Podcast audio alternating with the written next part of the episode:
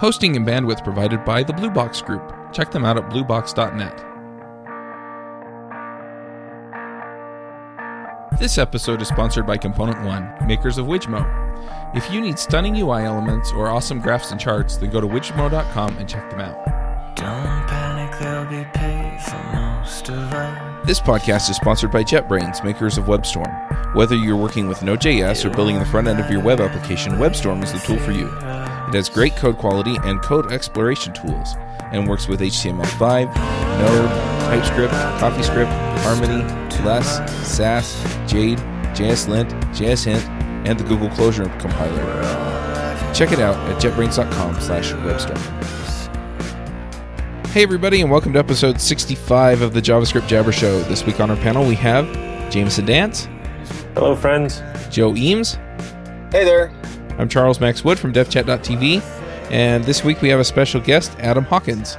Hey, how you guys doing? Terrific. So, superb. You want to introduce yourself since you're new to the show?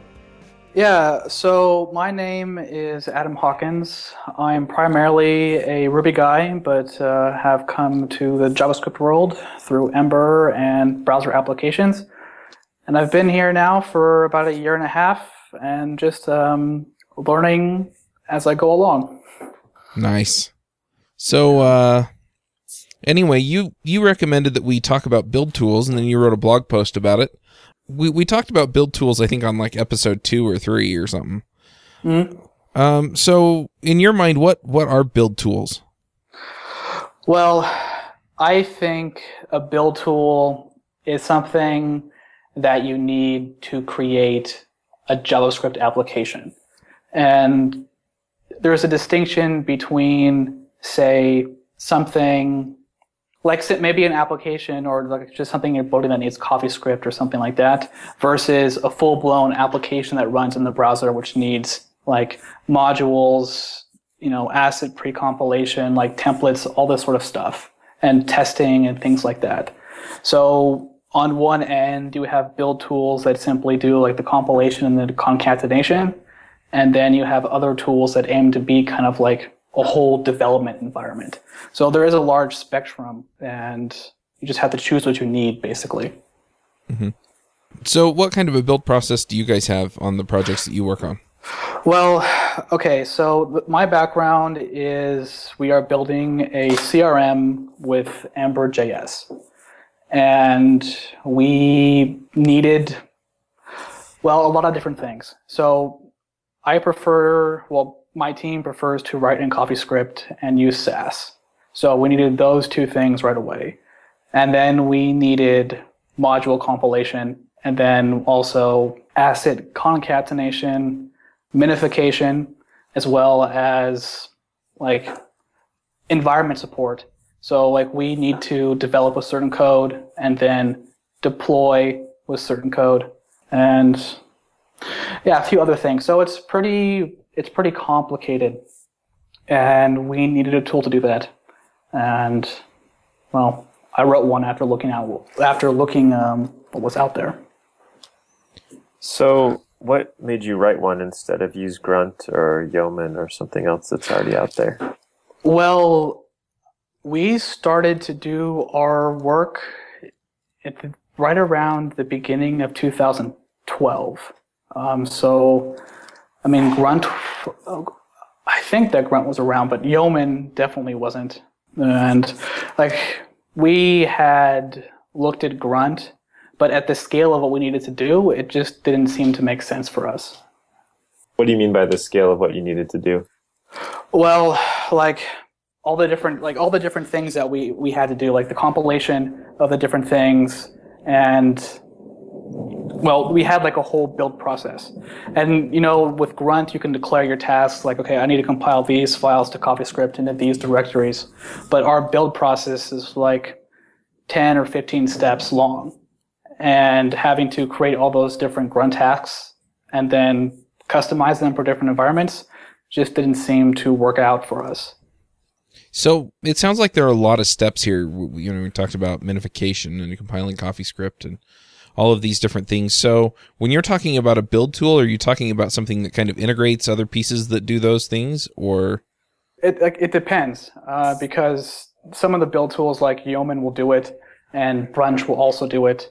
It actually depends on how integrated you want to be. Like with Grunt, you can just use it to compile your CoffeeScript files or something like that. But other tools also integrate testing and like a lot of different things. Does that answer your question? Kind of. Why don't you go ahead and explain your build process? Okay, so our build process is initially we compile all of the CoffeeScript files to JavaScript files. And then from there, we wrap each JavaScript file in a certain directory into modules. So we have like an app directory that contains all of our models, views, controllers, and helpers, and things like that. And those things are all wrapped into a JavaScript module. And then we have other parts of the code which are like initializers and things like that. So when you say, hang on, I need to back up for a minute. So when you say a module, I'm usually thinking something like RequireJS or something like that. Is that basically what you're talking about there, or? Yeah, well, we use Minispade because the thing for us is at the end of the day, all the JavaScript are always compiled down into one file, even in development. So we don't necessarily need something like RequireJS. Okay. Anyway, sorry I interrupted you. RequireJS, I mean, you still have your files separate in development. You keep them all together even in development? Like you run your build process every time you change a file? Yeah. But the nature of the build tool we're using is that only the different parts of the tree are rebuilt when one file changes. So, yes, we do run the whole thing, but it's really not so bad. Okay. Interesting. Why not use RequireJS to manage file dependencies on each other? Because it just didn't seem like we needed that. I mean, are you familiar with Minispade? No, not at all. Does it basically do that same thing? It's Ruby-like. So you just type require, right, and you put in the path of your file, and it kind of just pulls in the file, but it doesn't return anything. It just evals the file, right? Well, yeah, so, I mean, Minispade is very basic. All you do is essentially map a string to a function call. So part of the build process is to look at the file name and then generate a Minispade module based on the file name. So, like, we have a file that's called app, controllers, application controller. So then that translates into controllers application. So then also part of the build process is to look for require statements and then rewrite them as minispade.require, which then calls the function, which then usually just evaluates some code in the global scope, which is totally fine for us. Cool. So that's like one part of the build process. So like that's where the application code is, and then there are other codes like initializers. So for Ember, you can tie into the boot process and do things there. So we have a set of files there that are treated a different way. And those files are wrapped in immediately invoked functional expressions. And then there is vendor code and things like that. And depending on where the file is in the file system, it's inserted into a different position inside the final compiled file. So for example, I mean, we have jQuery in our application. So jQuery is just inserted at the very top of the file with all the other files in the vendor folder. And then comes like the application code, or comes the initializers, and then the environment specific files, and then the application files like the controllers and the models or whatever, and then comes the compiled templates. And that's the build process for the JavaScript. Nice. So you talked about like minification and things like that. Is that part of your build process as well? Yeah. Depending on what environment we're in, we minify. So, for example, we have our production configuration file, and inside there we say that we are going to minify. So when we deploy the application, we just compile it for the production environment, which includes things like minification and some other things to strip out Ember asserts, which are unused in the production builds, and also precompile handlebars templates. And then we also do image optimization and things like that. Mm-hmm. So what are you using to precompile your handlebars templates? We are using the Barber gem that me and Paul Chivard wrote, which is also what Ember uses to precompile its templates for its own build process. Yeah. Now, when you're saying gem, I mean, that's Ruby, correct? Yeah, that is Ruby. So the Ember.js build process uses Ruby. And actually, we are in the process of moving it over to Grunt. So at the moment, it uses a Ruby gem to precompile Handlebars templates. Hey, Chuck, you know a little bit about Ruby, don't you? Just a little. Yes. So I think you and I, Chuck, I will consider myself primarily a Ruby and Rails guy. I don't know if you would put yourself in that same category. Yeah, at this point, yes. I'm trying to, broaden things out a little bit, but it's hard, and this is kind of a tangent, but the thing for me is that I like being an expert in at least one area. Mm-hmm. And so I'm not willing to ignore Ruby to go become more proficient in other areas. If I can work it in, then I will, and I find ways to do that. But yeah, I'm not going to ignore Ruby for, too awful long to go, dig into the other technologies. So, because that's what people are paying me for, is to be an expert in Ruby. Well, do you guys have experience working with some build tools like Yeoman or any of these other things for building JavaScript applications? So we use Grunt and RequireJS. It seems like a very different workflow from yours. It accomplishes the same thing, but it just goes about it in a really different way. So we have RequireJS, so it gives you that nice list of dependencies in each of your files. You don't have to count on things being added to the global scope in some other files. So it lets you kind of sandbox your modules a little bit more, and then just Grunt to build it. And that works well for us. I was going to say this. So you said you consider yourself a Rails developer that mm-hmm. does JavaScript. And this definitely seems like that kind of workflow. It seems like it's geared towards someone who's more comfortable in Ruby and kind of does JavaScript to make cool applications, but isn't deep in the JavaScript world. Is that an accurate statement? Yes, generally, because... No, I mean, I'm not saying you're not a good JavaScript developer. Just no. I mean... You're a Ruby developer that does JavaScript, is what it seems like. Yeah, that's how I would classify myself. That most of my... I mean, I've been doing Rails since 2006, and I've been doing front-end and Ember now for like a year and a half, almost 2 years. So just by, the math, most of my expertise is in server-side stuff, and pretty much all of that is in Ruby. So... This is kind of a tangent, but what led you to make a client-side app instead of use some of the more traditional Rails techniques like server-side rendering and the Russian doll caching that gets talked about a lot? Well, we hit a problem in that we had a very complicated UI, and we were using server-side rendered JavaScript to update the page. Like when you submit a form, it'd go to the server, and the server would return JavaScript that knew how to update the HTML and things like that. And then at a certain scale, that just completely fell apart and was no longer feasible for us to continue developing our product. And then we decided to switch and go client-side with Ember.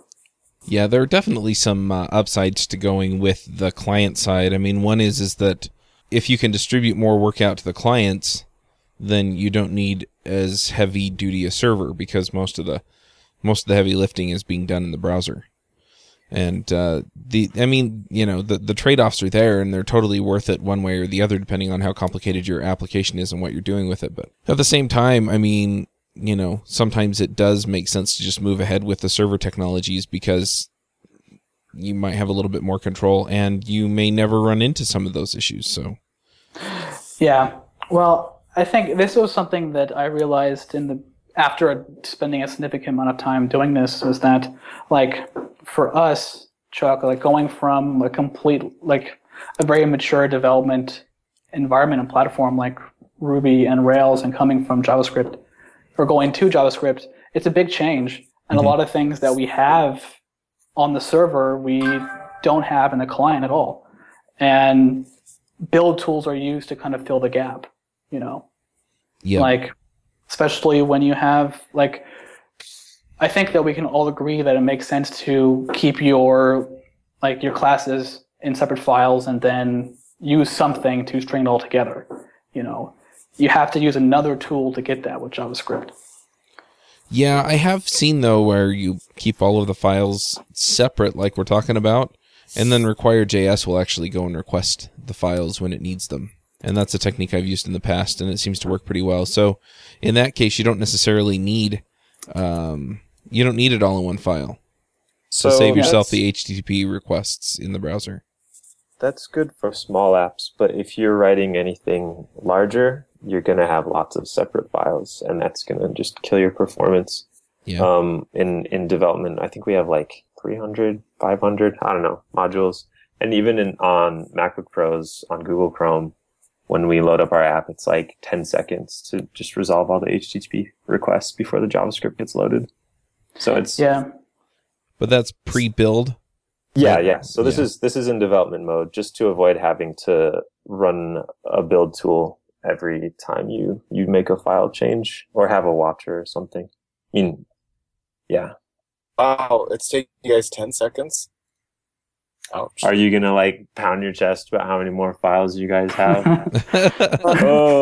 Only we could have a 10-second long time. I don't know what our numbers are for files. I think we have more than that, but I don't think it's taken us that long. But honestly, I don't know. I feel silly that I don't have those numbers like at my fingertips so that I can pound my chest. I mean, I'm pretty sure your app's significantly smaller than ours. We have like 100,000 lines in our app. So yeah, we have like a third of that. Yeah. So I think the number of files that we've got is significantly larger. So. But it doesn't seem like we have that long in dev to resolve the HTTP requests. So what do you do for your build process, Chuck? Well, for my build process, for most of my JavaScript, I have to say most of my clients, they're requesting Ruby on Rails applications, and most of the functionality involved in these apps are, they're on the server. They're running in Rails. So I just use the built-in sprockets. Asset pipeline. Yeah, stuff. The sprockets asset pipeline stuff, and just build it out that way. However, I have built a couple of apps where I split things out and actually used RequireJS to manage them. And in those cases, I just serve up the raw files because they were never big enough for me to actually, worry about doing more than maybe consolidating some of them into a single file. Sure. Yeah. What about you guys, Joe? We're using Grunt really heavily. We have a huge build process with a lot of stuff, but and it's unfortunate Merrick's not here because he's the one who's kind of the architect of it all. But it's really served us very well. One of the big things that we found was just from running our tests, switching from PhantomJS to Chrome went from like a minute to 6 seconds to run all of our front-end tests, which we don't have. We've got less than 1,000 front-end tests, so... But yeah, that was crazy because Phantom is really fast for lots of stuff, but just running those tests, these are just Mocha tests. This performance difference was we suspect that it has to do with caching, that Phantom is not an aggressive cacher and Chrome is. So that's what we suspect, but we're not really sure why it's so significantly faster. But also, Jameson, I just ran a quick test. We have 500 HTML or JavaScript files coming down, and I think it takes us about three seconds to load the page. Yeah, so well, there are other issues there too. I mean, how much stuff is between you and the server that you're pulling it from and stuff. So if your dev server is in-house or on your local machine, that might make a difference too. Yeah. Do you guys use source maps when you're developing, or does it even matter if you already have the code in separate files? Yeah, since we're in separate files, we don't.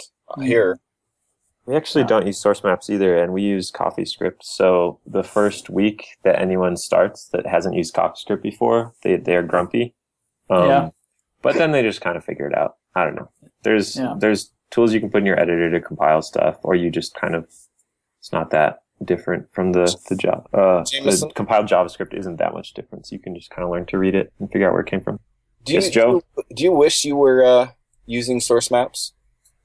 Do I wish I was? Yeah. Would you like? Do you think you'd like it if you had it hooked up for free? Do you think you'd? I mean, it'd be cool. Yeah. It'd probably save me a few seconds every day, and it'd be cool because I'd have tech cred. Yeah. I wouldn't have to feel bad about not using them. I think source maps, though, one of the things is that most of your browser JavaScript tools, or even in Node.js, they don't give you the a way of linking back to your original code. And no, they do. Oh, they do? That's what a source map is. Yeah, you can ship a minified concatenated file but debug in the unminified separate like modules. I didn't realize that they actually would translate it for you and open up the right file for you. I was going to say, because that would make them super handy. Well, they are. They are. So I'm kind of curious. You said that you guys are concatenating even in dev. Do you find that to be a problem? Because it kind of seems to me like, at least in dev, the trend is for people to try as much as possible to keep separate files and their build process as minimal as possible in dev, and then be more have a longer, bigger build process production. That seems to be a fairly common pattern where you guys seem to be, at least with the single file in dev, that's a fairly unusual one. Do you find a lot of pain from that? No, actually, not at all. It's actually worked out really nice for us. And where would you think the pain points would be? Are you thinking about speed or other issues or what? Debugging, just debugging. Oh, so part of our build process is in development. We use this is kind of embarrassing because I don't know the exact official term for it. I'm not sure if it's source map, but it's when you do like the comment at the end of the function that indicates like the name of it. Do you know what I'm talking about? Not if it's not source maps, but continue on. Well, if you do, you can annotate. So if you annotate a part of JavaScript with some special comment, it indicates that like this is where it was originally from. And so in development, we compile all of our files as all of the application files as strings, as string functions, which then are evaluated with this annotation. So when we're developing, and then we see an error, we'll see okay, line 5 of blah blah blah controller. Because of the annotation. Do you run a watcher or do you rebuild every time you make a change? Because that's the part that drives me crazy. I mean, you can hook up source maps, but if you have to turn your interpreted language into a compiled language, then that makes me grumpy. No, we don't do that, and we just reload the page when we're done editing, and that's how. Yeah, we don't run a watcher. Sure. Yeah, it's amazing how quickly our baselines get adjusted. I mean, I was doing compiled languages for 12 years, and then I started doing JavaScript heavily, and now if I actually had to go through a compile step, I'd pull my hair out. So I've actually been doing lots of Go on the server, and it's made me appreciate JavaScript and also hate parts of JavaScript that I didn't hate before. But definitely I appreciate that it's interpreted, and I don't have to wait for a compile step. Until I hit a function where I misspell a variable, and then I'm like, why can't the compiler check this for me? Yeah, but then you usually get the backtrace and you can find it, I mean. Yeah. I haven't found that terrible. I mean, the nice thing about the compile step is it will tell you all of the syntactic or otherwise problems that it's designed to find all at once. Indeed. And that's the trade-off. But at the same time, I haven't missed that, Especially since in some cases when I was working with compiled languages like C or C++ or even Java, you get as many warnings as you get useful information, and so you wind up digging through a whole bunch of stuff and wishing that you, in some cases, could suppress the warnings. And so, yeah, I mean, there's a trade-off there too, but yeah, I tend to like the interpreted languages. You just run the program again and find the problem. Yeah. It's much nicer. I agree. Warnings are like your conscience, Chuck. You ignore them at your peril. So I suppress my conscience too. Just pass it a flag, turn it off. That's right. Do you want to talk a little bit more about Iridium specifically? We've kind of been talking about build processes in general, but this is the specific tool that you guys use. Does it require that you use Minispade, or can you drop in another Browserify or RequireJS or something like that? You can drop in whatever you want to. So Iridium is something that I wrote, and it's built on top of Rake Pipeline, which was initially written by Yehuda Katz for Living Social to do essentially asset compilation of various things. So with Rake Pipeline... His answer to the asset pipeline, he wasn't a huge fan of it, and this is kind of his interpretation of what that should look like. Yeah, Rake Pipeline's history. I think somewhat, and Rake Pipeline is much more flexible than what you can do with with the Rails asset pipeline. I think my understanding is that he didn't have a major beef with the asset pipeline in Rails. What it really came down to was there were a few other things that he wished that it could do, especially once he started getting into Ember and things like that. And so he added these other niceties to it. Well, I think the other part of it is that, I've run into this in my work, is we primarily are a team of Ruby guys, but we have JavaScript and front-end people. And when all the tools are written in Ruby or some other language versus people are familiar with, it rubs people the wrong way. And if you just want to build an application with something like Ember or Angular or anything like that, if the only interface you have is a simple command that's just build, you don't have to really learn anything. Versus if you want to use the asset pipeline, you basically have to use all of Rails. It's not worth it for you to configure it yourself outside of Rails. Yeah. So I think that also has a lot to do with it. Yeah.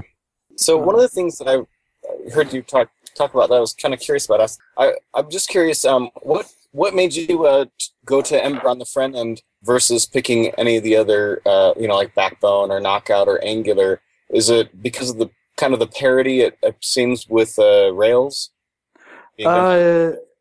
No, it was really because at the time when we made the decision, it was really the only game in town. Mind you, we decided to go full client-side back in November of 2011. So that was a long time ago. And, there was Sprout Core, and I had no experience with Backbone, but Ember just seemed like a better fit for what we were doing. And I have a lot of respect for Yehuda and the work he's done, and kind of trust him as a developer, So I said, okay, if Yehuda's willing to stake part of his claim in this area, then I think that means something. And so yeah, that's pretty much why we chose Ember. Gotcha. So I think, is it Jameson that you have you had a question about Iridium, or what were we talking about before we got sidetracked? Yeah, just about Iridium in general and how it works. Yeah, so the Iridium uses Rake Pipeline, which defines defines a build process that should work out of the box for most applications, where it will do CoffeeScript compilation and Sass and things like that, and give you module wrapping and a dev server and a test harness, and then a way to compile your assets for deployment. And yeah, that's pretty much the gist of it. Sweet. So is there a good getting started guide if someone wants to take a look at Iridium?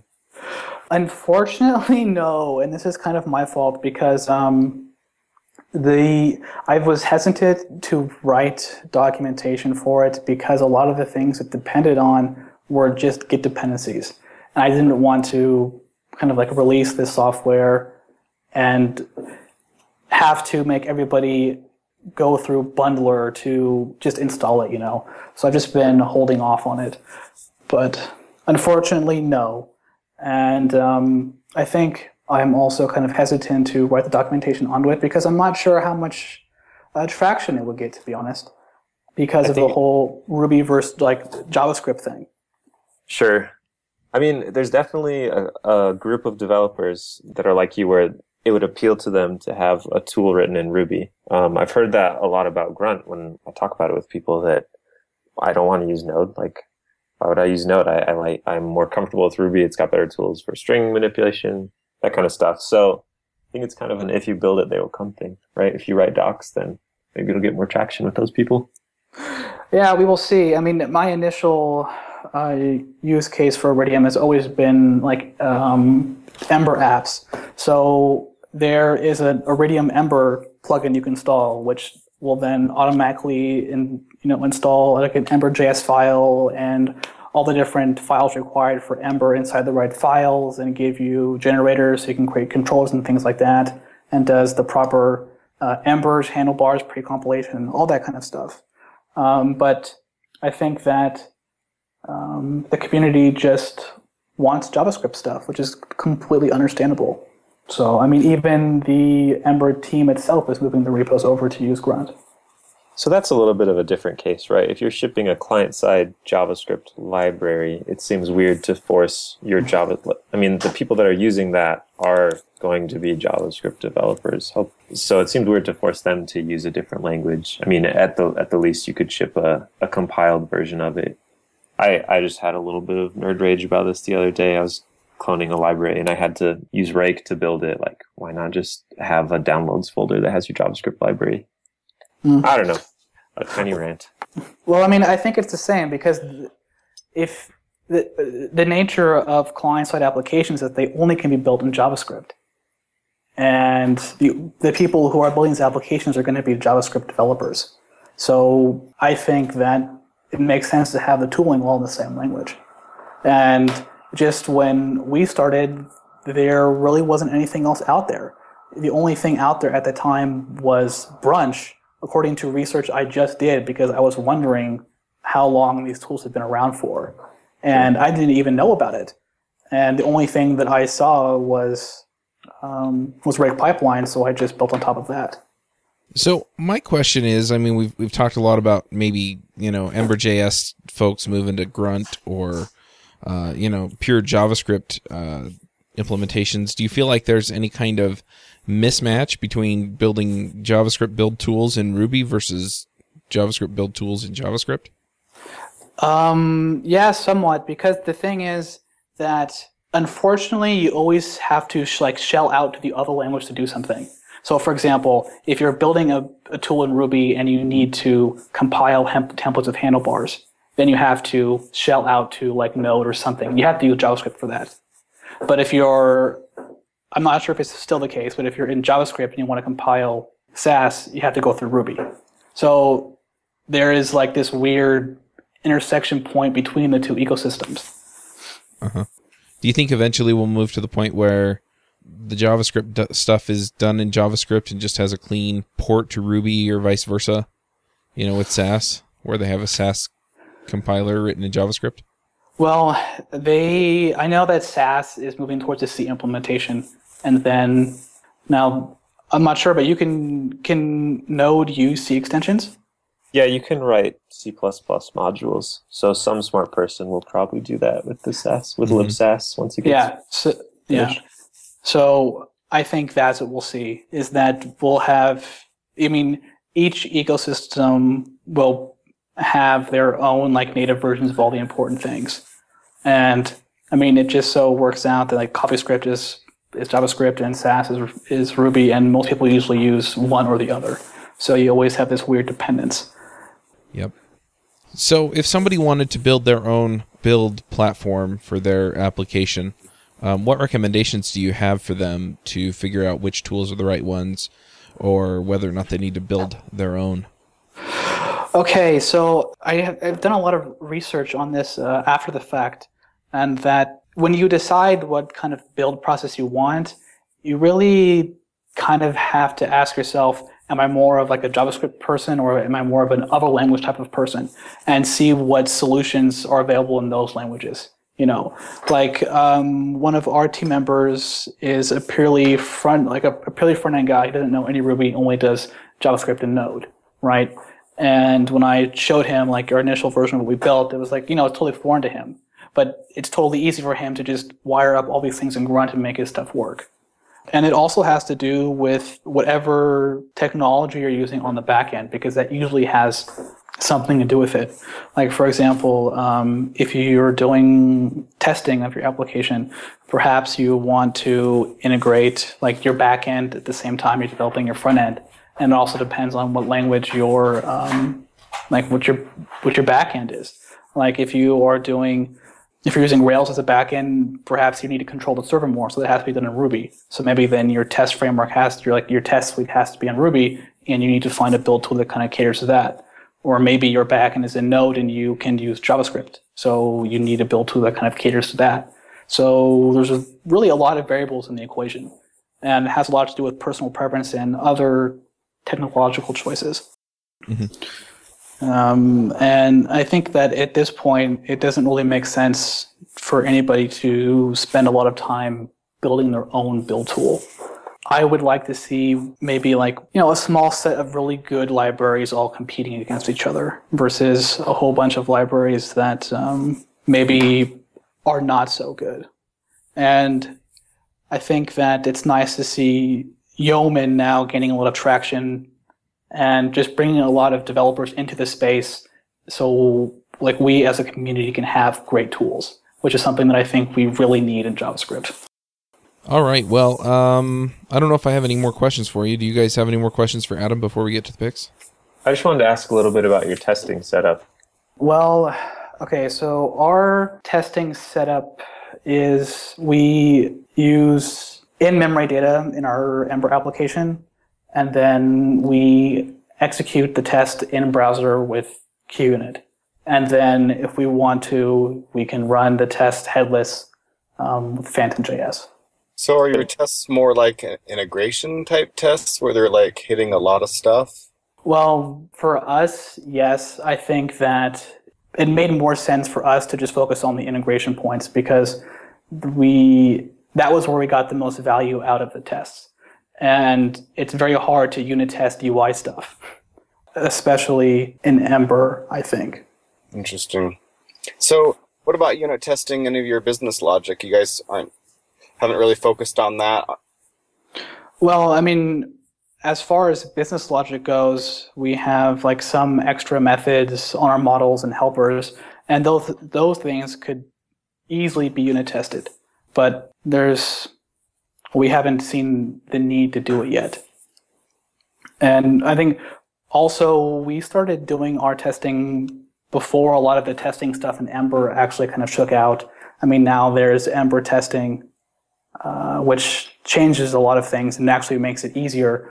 And when we started doing it, there was nothing like that. So we just kind of forged our own way and kind of got stuff working and just went with the easiest thing that could get us the most value instead of doing the thing that was the most, the most correct engineering choice, I guess.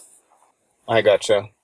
So I'm a really big tester guy. Anybody who's listened to the show much would recognize that. And I would definitely encourage you to relook at the value of unit tests and anybody really who's embarking on a new project to look at the value of unit tests.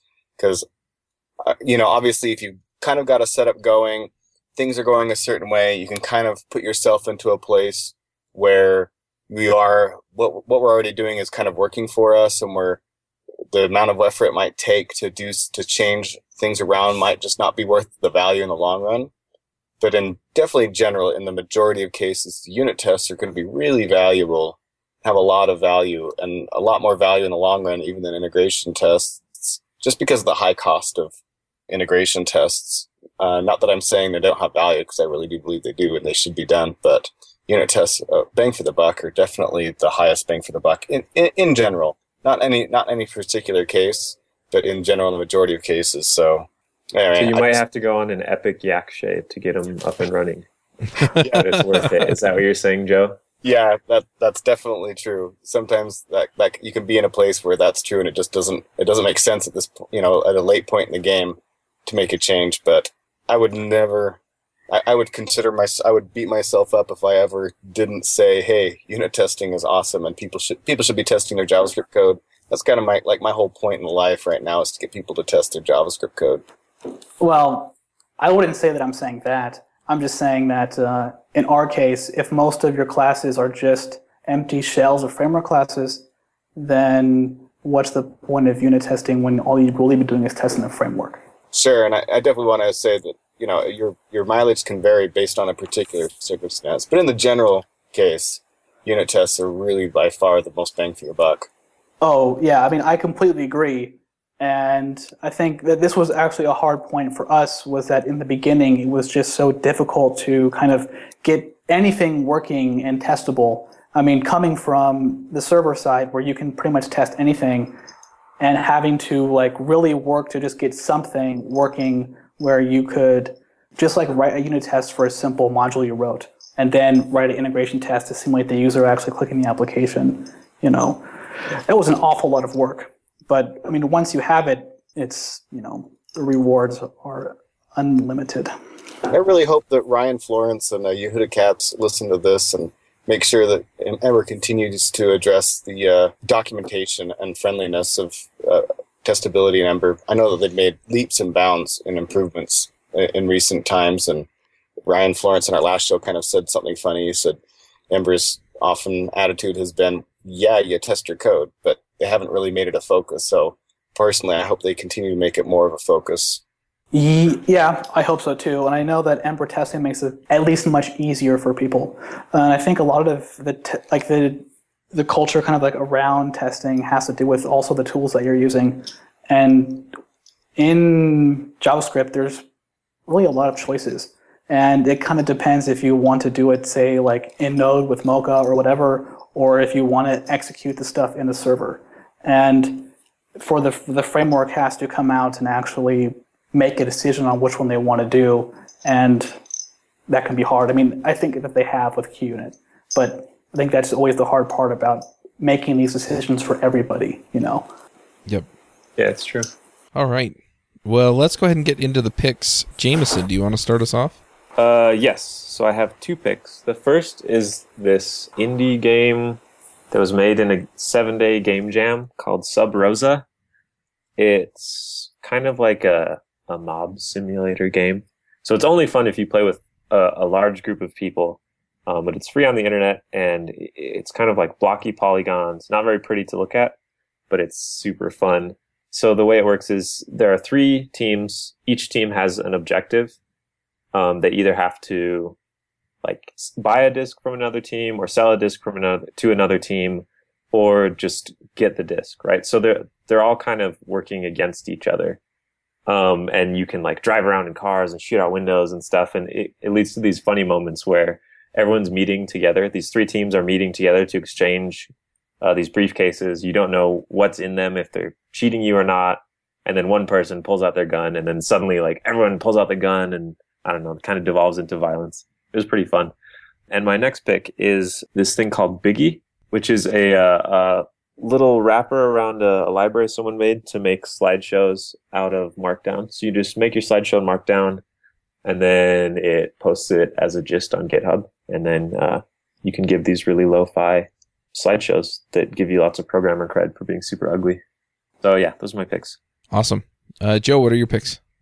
So my first pick is an iPad game. It's called Kingdom Rush, and it's the Frontiers kind of version. It's a standalone, but it's basically just kind of a part two of the Kingdom Rush. It's a tower defense game. It's very cool. It plays different than a lot of tower defense games I've played, where you don't lay out the path, but instead along the existing path, you put up towers, and you got like mage towers, archer towers, artillery towers, and then fighter towers, and you have to put your fighters to slow down so that your other towers can do damage. And it's just a really fun game. Their second edition of it basically came out, this new part two came out, Kingdom Rush, and it has been really fun. Just had a ball playing that. And then Brandon Sanderson has a brand new book out I didn't know he was coming out with, called The Rithmatist, and that's starting with an R, Rithmatist. And Brandon Sanderson's just an awesome, awesome author. The author of the last few Wheel of Time novels and series. And so I picked up a copy of this book, really excited to read it. Haven't read it all yet, but I know I can safely say it's going to be a good book, knowing that how good of an author Brandon Sanderson is. And then for my last pick, it's kind of a little bit of a rant about the younger open source generation of developers. Okay. Before they had to walk uphill both ways. Exactly. I went to Open Source Bridge and spoke there. I gave a talk about test-driven development and AngularJS. And right before that, I attended a talk by Ward Cunningham, who is one of the luminaries of our industry. He helped invent Agile. He invented the wiki. And so I attended his talk, which is really cool, about teaching your wiki to do new tricks with data-specific or domain-specific languages. And then he, to my great pleasure, came and attended my talk that I gave. And then I spoke with him briefly afterwards. But as I was just so excited and texted a bunch of my friends and tweeted this out, a lot of my friends were like, "Who's that?" And I just in my head was like, "You've got to be kidding me. This is one of the central figures of our industry." Even my boss, who's older than me, didn't know. And so definitely it's more heavy to, or more likely that if you're younger, you're not going to know who these slightly older people are in our industry that have been around. But if you don't know who people like Martin Fowler and Ward Cunningham are, Bob Martin, the guys who, you know, have changed our industry. And there's plenty of people beyond that. But the people who've really formed our industry, I think you're really doing yourself a disservice. And you ought to spend a little bit of time, you know, now and then looking at who are the people that are really created what the shoulders that we're standing upon today. These guys, these giants who give us the tools and have brought about all these amazing changes in the industry. People nowadays, they know current names, Adi Osmani and Paul Irish, but there are a lot of people that were around before those guys that have just done amazing things for our industry. So as my pick, I'm picking Ward Cunningham just because he was an awesome guy. He was very friendly. We had a nice chat. I almost got the chance to pair with him and teach him Angular, but it ended up flying out the night that he was available. So I really regret missing that fantastic opportunity. So your pick is graybeards. Yes. That's a great pick, though. Awesome. All right. Well, I've got a couple of picks. The first one is speedtest.net, which is just a terrific way of figuring out how fast your internet connection is. And you can actually pick the server you want. So I typically pick a server that's close to here. So I've been I hit the X Mission server in Salt Lake City. But, you know, it's pretty handy for just finding that out. I just got a new internet connection, and they promised me a certain level of bandwidth, and they are coming out tonight to adjust it so that I get what they promised. And anyway, so I'm excited about that, and I've been using this like all day long, testing my connection. The other pick that I have is themeforest.net, which is they give you HTML layouts and stuff. They have a bunch of other web pages that give you. You can get music or clip art or things like that off of them as well. But I really like some of the stuff that they give me, and that way I don't have to go and find a design. I can find one that I like in there, and I can pay, you know, anywhere from $20 to $30 and use that for the web page. So anyway, those are my picks. Adam, what are your picks? So I have a few picks. My first pick is a music pick. It's solo piano radio. So if you like laid back, just solo piano music to code or just hang out to, you can listen to it for free on iTunes. And they also have a paid stream without ads. I just listened to that today, and it's totally great, you know, at midnight. My second pick is ConvertKit, which is by Nathan Berry. And it's a product for like launching products and tracking conversions, things like that. So I'm using it to launch my ebook, and it's worked out great. So if any other freelancers or programmers are looking for something, I recommend that they check that out. And my last pick is an application by my friend Joe Fiorini, who was on the podcast a couple times ago, called Statically. And it is a Mac OS build tool for people who need that. So it's launching pretty soon, and I think that people should check it out. And those are my picks. Awesome. Sweet. All right. Well, I think we're done. So thanks for coming, Adam. It was a good discussion. No problem. Thanks. That was totally fun. I think we got a little sidetracked, but I think the nature of these issues is they really like expand out into so many other areas as well. Yeah, and I think it depends on what your background is and what the environment you're coding in is. And so those tangents kind of inform the decisions that you're making and why. Yeah, no doubt. So anyway, we'll wrap up the show. We'll catch you all next week.